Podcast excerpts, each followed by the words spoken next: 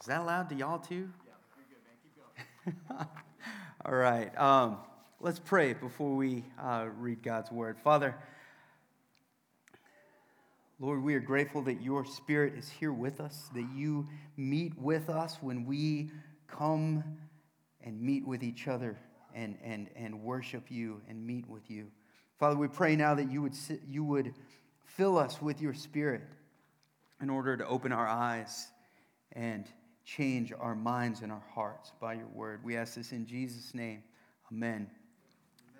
Right, we're going to be in the book of Mark, chapter 8. We are wrapping up chapter 8 this morning, uh, continuing our, our study at the book of Mark. We're going to start reading in verse 27. And Jesus went on with his disciples to the villages of Caesarea Philippi. And on the way, he asked his disciples, Who do people say that I am? And they told him, John the Baptist. And others say Elijah, and others one of the prophets. And he asked them, But who do you say that I am? Peter answered him, You are the Christ. And he strictly charged them to tell no one about him. And he began to teach them that the Son of Man must suffer many things and be rejected by the elders and the chief priests and the scribes and be killed. And after three days, rise again. And he said this plainly. And Peter took him aside and began to rebuke him. But turning and seeing his disciples, he rebuked Peter and said, Get behind me, Satan. For you are not setting your mind on the things of God, but on the things of man. And calling the crowd to him with his disciples, he said to them, If anyone would come after me, let him deny himself and take up his cross and follow me. For whoever, whoever would save his life will lose it, but whoever loses his life for my sake and the gospel's sake will save it. For what does it profit a man to gain the whole world and forfeit his soul? What can a man give in return for his soul? For whoever is ashamed of me and of my words in this adulterous and sinful generation, of him will the Son of Man also be ashamed when he comes in the glory of his Father with the holy angels. And he said to them, Truly, I say to you, there are some standing here who will not taste death until they see the kingdom of God after it has come with power. Father, once again, we ask you to bless your word as we receive your word. In Jesus' name, amen. So, when I worked on the rigs, I was a driller. Uh, that's a an industrial, an industry term, meaning, hey, I was the boss of the crew. I ran the rig. I, I told the guys what we needed to get done at that time. And when I first became a driller, and I was a young guy, I was like 20 years old, and you know, puffed up with pride because man, I was I was that guy. And so I, the guys that would come to work for me, I'd tell them, hey, there are three ways we can do things around here. Okay, you can do things the right way, you can do things the wrong way, or you can do things my way okay? My way is the way we're gonna do things here, okay? We're not gonna do them necessarily the right way. We definitely ain't gonna do them the wrong, but we're gonna do them my way. Why? Because I'm the one who signs the, the, the forms at the end of the day. I'm the one who takes the heat when we didn't have a good day. And I'm also the one who's gonna say, hey, it was all the hands when we did a good day.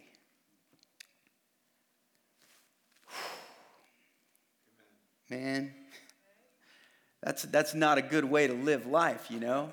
Like, it's a good way to live life if you're Jesus and you say, hey, we're to do things my way. It's like, okay, yeah, you're Jesus, you're perfect. But when, a, when an arrogant, prideful 20 year old says, let me tell you something, we're to do things my way, okay? It's just not a good recipe for success. Jesus shows us a different way, a better way. In our text today, Jesus is telling Peter, along with the disciples and the crowds and us, hey, you need to do things my way. You need to do things my way. And it's going to look different than what you're used to. It's going to be different than what you think it should be. See, the religious leaders, they didn't like it. The crowds didn't like it. And today we're going to see the, the, the disciples don't like it. And if we're honest, a lot of times we don't like it either. Because we, we get it in our minds like, no, this, this is the way it should be. This is the way I want it to be. And Jesus says, nah.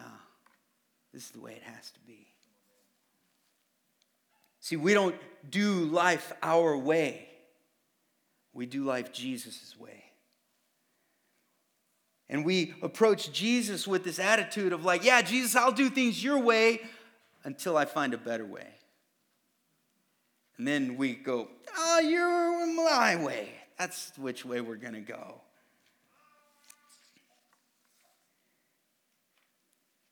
Even Peter did this. And we're not much different. So we're going to look at this text in, in two different ways, okay? We're going to look at this doing things our way and doing things Jesus' way. And both, both of those ways are going to show us the truth that we don't do life our way, we do life Jesus' way. And doing things Jesus' way has a great reward. Doing things our way has great peril. So, doing life our way, verse 32. And he said this plainly. He said it plainly to the disciples Hey, I'm to I'm to die. I'm to be put to death. I'm to be ridiculed. And Peter took him aside and began to rebuke him. Basically, like, like the, the verbiage here means like almost like he kind of took Jesus aside like a big brother and he's like, Come on, man. You know you're not you know that's not really to happen. Like, you need to stop talking like this. The guys don't like it. We don't like it. Before you know it, the crowds are to go away. And, like, come on, you're the Messiah, man. You're the Messiah. You shouldn't be talking like this. And, and when he's saying these things, we can, like, see the disciples kind of in the background going, like, mm hmm, mm hmm, mm hmm. Especially Simon the Zealot, right? Because he's like, man, you're going to restore the kingdom to Israel. You can't die. What's wrong with you?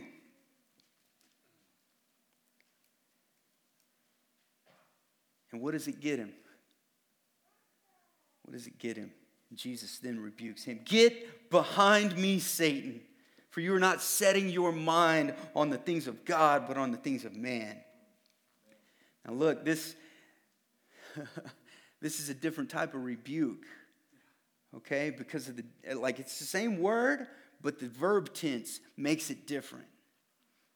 Okay, the, the verb tense used here is, is one like, like let's pretend you're watching a parade, okay? The verb tense that Peter uses is you're looking at that one float and you're like, man, that, that's wrong.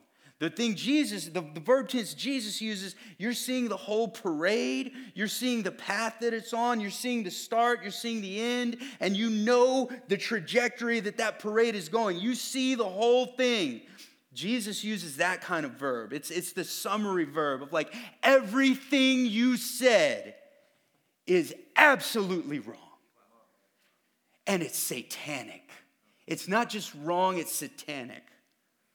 Why is it satanic? It's the same temptation that Jesus was tempted with in, in the wilderness. When Satan offered him, look at the world all this can be yours if you bow down and worship me. What was tempting about that? Satan was offering him a crown without a cross.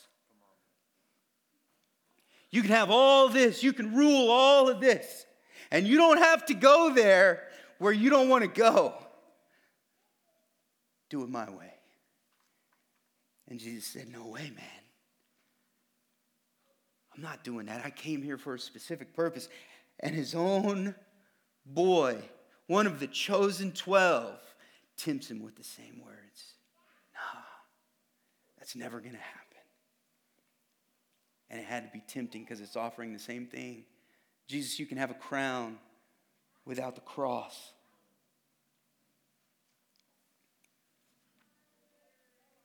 Satanic thinking. See, Peter got it wrong.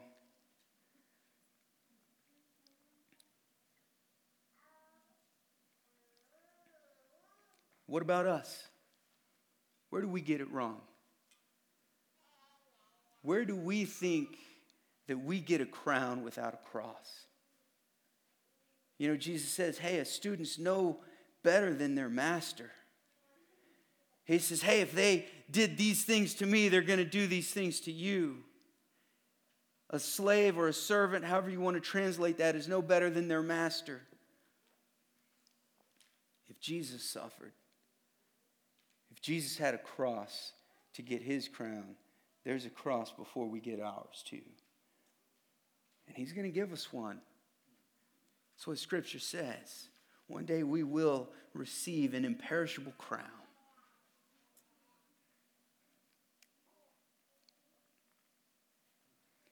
But a lot of times we remove suffering from the equation, don't we? Because man, suffering is hard. It's it's not fun. That's why it's called suffering. And we're like, man, th- this can't be right.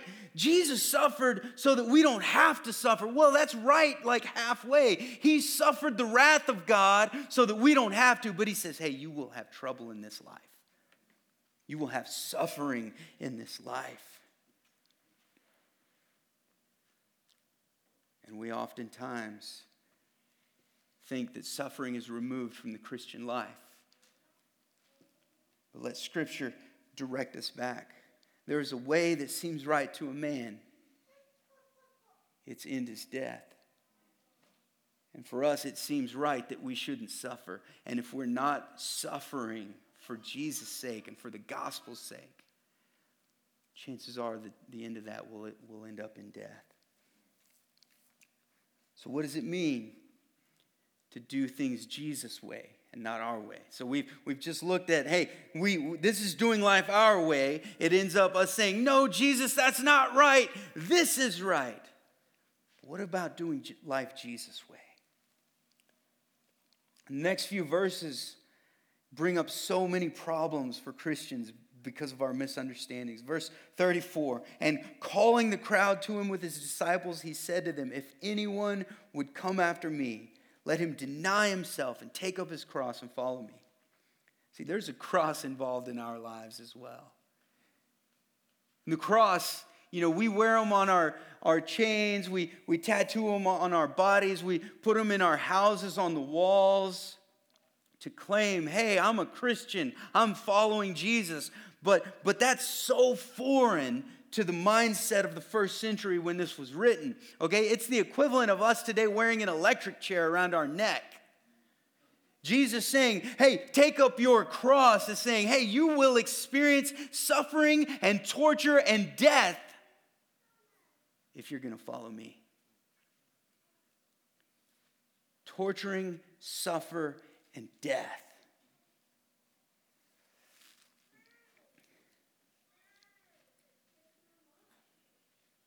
Unheard of to say that. This was a criminal's death in shame and suffering, exposed many times, exposed naked for the ridicule of the townspeople. Take up your cross. Disciples had to be like, whoa, whoa. For they, they go from nodding with Peter saying, yeah, yeah, he's right, to like, whoa, hold up. A cross. For whoever would save his life will lose it, but whoever loses his life for my sake and for the gospel's will save it. Where's the Lord called you to lose your life, your old life? For me, it was a life of drugs and debauchery. And Jesus says, hey, hey, do your life your way, Vince. You're going to lose it. It's going to bring nothing but death and pain and sorrow to you and everyone around you, even to your community. And there's a way that seems right to a man it's in his death. Death is not just a, a, a, physical death, though, it's a spiritual death. See, just as Adam and Eve were told, hey, don't eat from the tree, you will surely die, they did. They died spiritually. and that was followed by physical death. Maybe your life is one of same sex attraction.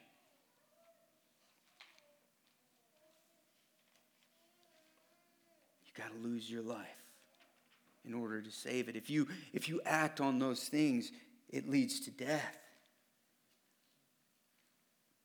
Maybe your life is one of secretly watching porn. It will lead you to death. Maybe your life is one of sexual fulfillment that is not in the confines of marriage. It will lead you to death. Maybe your life is about making as much money as possible so that you can, can you know, get away from the perceived sufferings through being able to, to pave your way with a life of ease that money brings with it. It will lead you to death. It will lead you to death. And the flip side of that coin, though, oh, the, like, like Jesus doesn't just come and, and condemn. He says, he says, hey, if you give these things up, you will save your life. And that's not saying money's bad, okay? It's saying, like, if you're chasing after money for fulfillment to end your suffering and ease your suffering, you need to reevaluate those things. Okay, it's, it's not saying that sex is bad. It's saying if you are trying to find your fulfillment in that, you're not going to do it. He's saying lose those things, save your life. What does he mean by save your life? Eternal life. Eternal life. God has placed eternity in the hearts of man. We, we long for it. We think about it. When someone dies, what do we naturally say? Oh, he's in a better place. She's in a better place. Because we know there's something that comes after this. And Jesus is saying, hey, you want, you want that good life? You want that life that's free of suffering? Well, well, give up what you want now to get what you what you need later and what you really long for. See those, those desires, those lusts, those cravings. He's saying, Give those up for me in the gospel, and you will save your life, and it will be kept in the Savior's hands where nothing can pluck it out of his hands. It is secure. Secure. See, we don't do life our, our way. We do life Jesus' way. And his way is a better way. Verse 36 For what does it profit a man to gain the whole world and forfeit his soul? For what can a man give in return for his soul? You know, a lot of times we look at this and we think of money because the word profit is in there, right? It, it, it misdirects us a little bit. But Jesus is talking about anything that pulls us away from him. Those things that offer us a crown without a cross. Those things that say you can have life without suffering. Those are the things that he's saying, hey, what, what does it matter if you gain all of those things and in the end you lose your soul?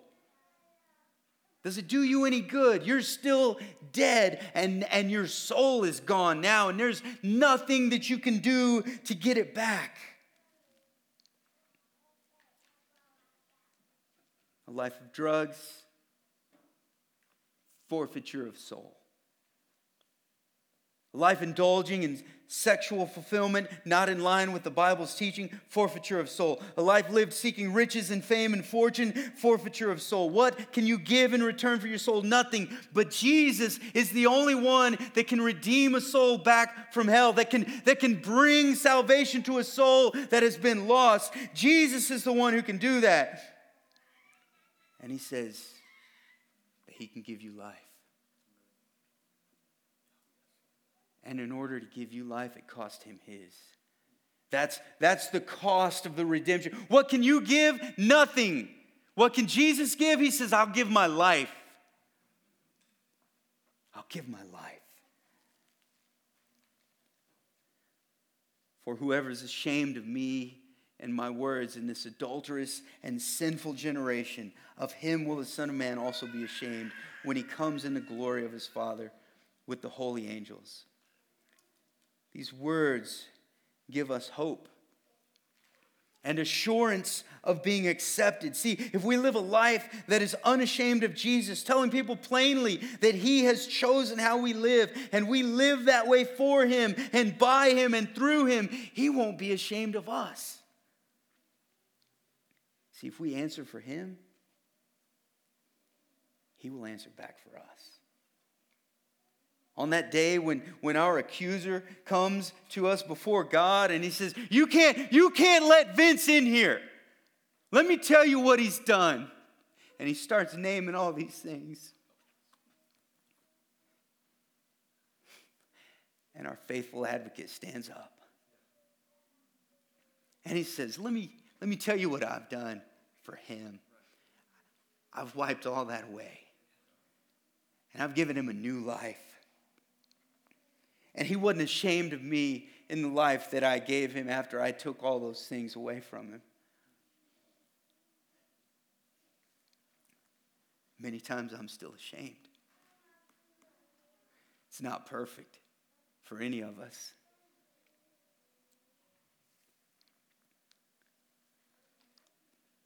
What we say about Jesus leads to what he says about us.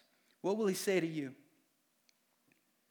What will he say to you one day? Will he say on that day, Well done, good and faithful servant?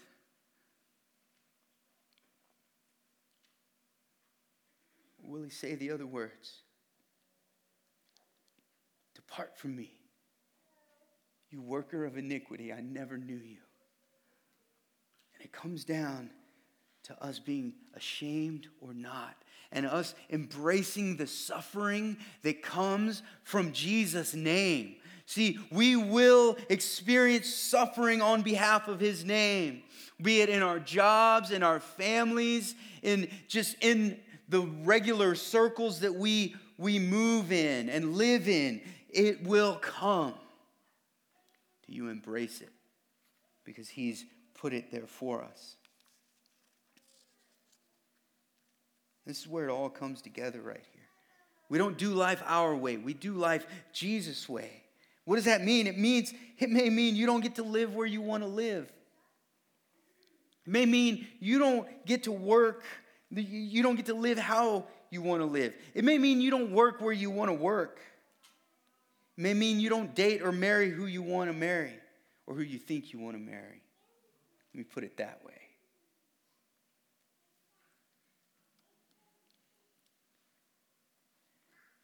May mean you don't get to sleep with who you want to sleep with. But our faithful Lord and Master, He will give us what we need.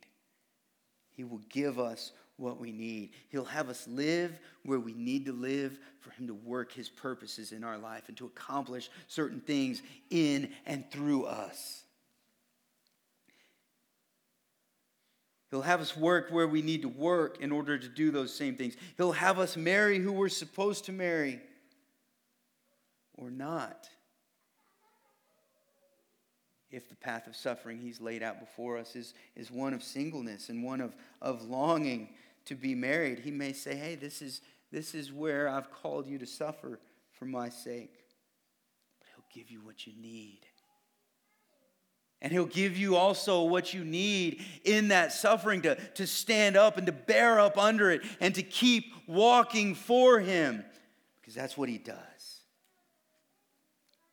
And there we will save our lives and find it and keep it, and we will not forfeit our souls. You see, we don't do life our way, we do life Jesus' way.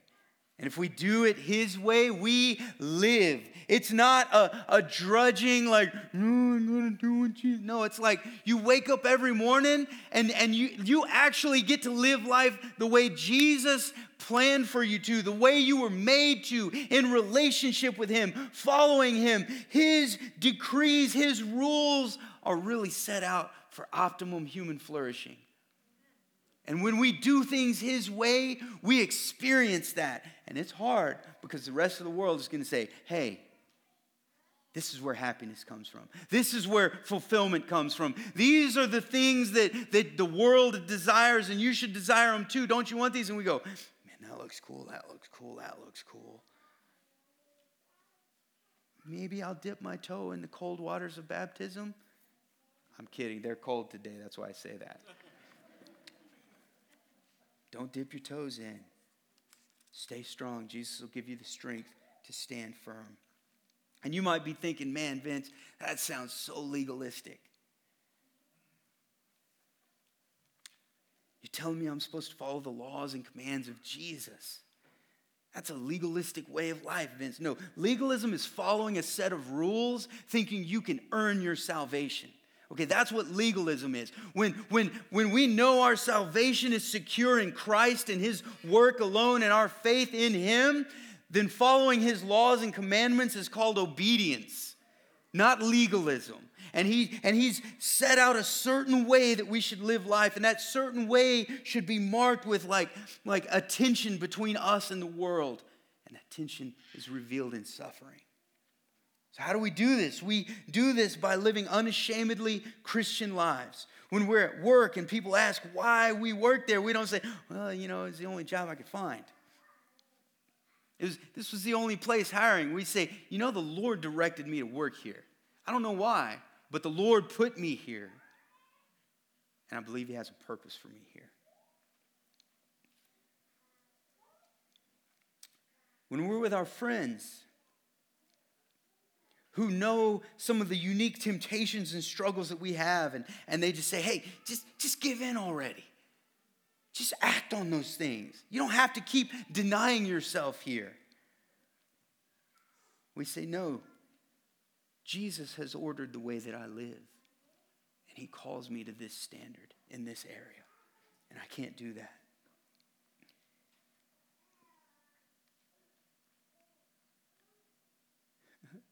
And when we're tempted to not say that, Jesus, we, we got to remember that Jesus promises to not be ashamed of us if we aren't ashamed of him. And he wasn't ashamed of us. He hung on a cross, enduring the full weight of God's wrath against sin, naked, exposed, being jeered at, ridiculed for what? For our sake, for the sake of his people. For the sake of his people. To bring them before the Father unashamed of them, having been cleansed by his blood. And having done that, we see hey, we don't, we don't even deserve to do life our way. We do life Jesus' way. So the question today is are you living life your way or Jesus' way? You see, on the rigs, doing things my way was a disaster, okay? Like, I, I, alluded to that a little bit. Let me tell you, the first year of me drilling, I went through literally a hundred guys that worked for me. And at the end of a year, I was like, I had a bunch of guys that were no good, and I was like, oh my gosh, this is horrible. I'm about to get fired because these guys don't work right. And I started thinking back. A lot of those guys were really good roughnecks. A lot of those guys were as good a roughneck as me, they were just different. And I was unwilling to examine the way that I was running my life. Are you willing to examine the way you're running your life? Examine it next to the way Jesus says to live life.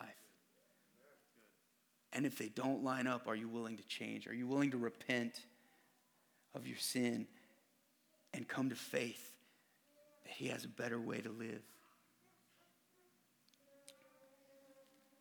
And when we do that, if we do life Jesus' way, the way our faithful Lord and Savior calls us to, people will notice and they will be like Ray's mom and say, Something is different about you. Something is different.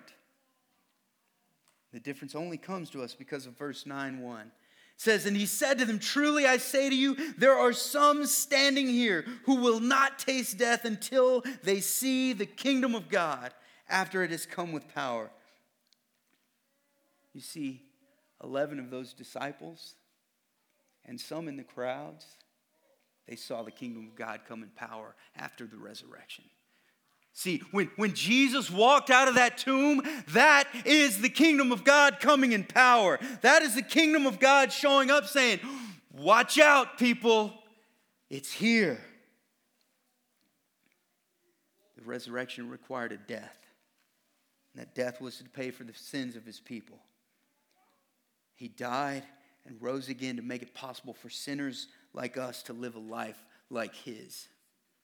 And that's what he calls us to. See, we don't do life our way, we do it Jesus' way. And when we do, he makes a promise in Romans 8. Romans 8 16, the Spirit Himself bears witness with our spirit that we are children of God, and if children, then heirs, heirs of God, and fellow heirs with Christ, provided we suffer with Him. That's half of the promise. The other half is in order that we may also be glorified with Him. That glorified is that eternal life. He says, Man, you, you do it my way, you're going to suffer. It's worth it. You will be glorified with me as well. So, church, let's go. Take up our cross of suffering, denying ourselves and following our Lord and Master. And we're going to see Samantha, who's, who's coming, following Jesus in baptism, taking a step of obedience here in just a, a minute. Let's pray. Lord, Help us, Lord. Help us to uh, embrace the suffering that you've called us to, Lord. Help us to, to not believe the lies that we can obtain a crown without a cross. Lord, help us when it gets hard and we're tempted to bear up under that temptation and to find that way out that you promise. And Lord, help us to look forward to that day, knowing that if we share in your sufferings, we will also share in your glory. What a great hope that is. Father, fill our minds and our hearts with that hope so that we can endure the suffering. In Jesus' name, amen.